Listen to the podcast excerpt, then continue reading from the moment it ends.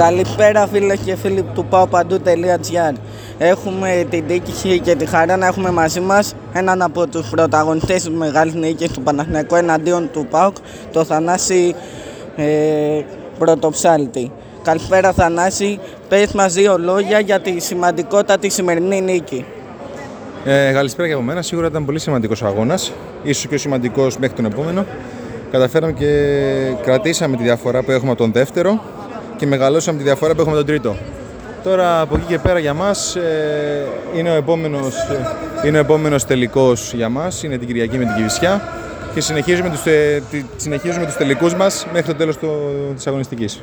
Πού πιστεύεις ε, ήρθε αυτή η νίκη, ποια ήταν τα κλειδιά; Ε, νομίζω το πάθος που είχαμε, ε, το πάθος που είχαμε για, το, για, για την νίκη, σίγουρα μας έλειπε ο κόσμος σήμερα να μας δώσει ένα αριθμό παραπάνω, αλλά ελπίζω να τους κάναμε χαρούμενους μας βλέπετε τα σπίτια τους και ελπίζουμε ε, στον επόμενο τέλος έδρας να έρθουν και να, να τους δώσουμε ένα καλό αγώνα.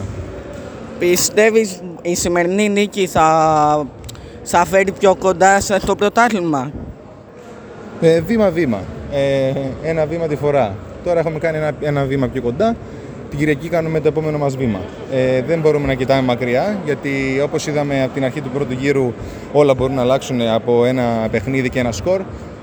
Ωστόσο εμείς συνεχίζουμε βήμα-βήμα τους, ε, τους αγώνες μας και τώρα το μυαλό μας είναι καθαρά στην Κυριακή ε, με την Κηφισιά. Σας σε ευχαριστώ πολύ Θανάση, καλή συνέχεια.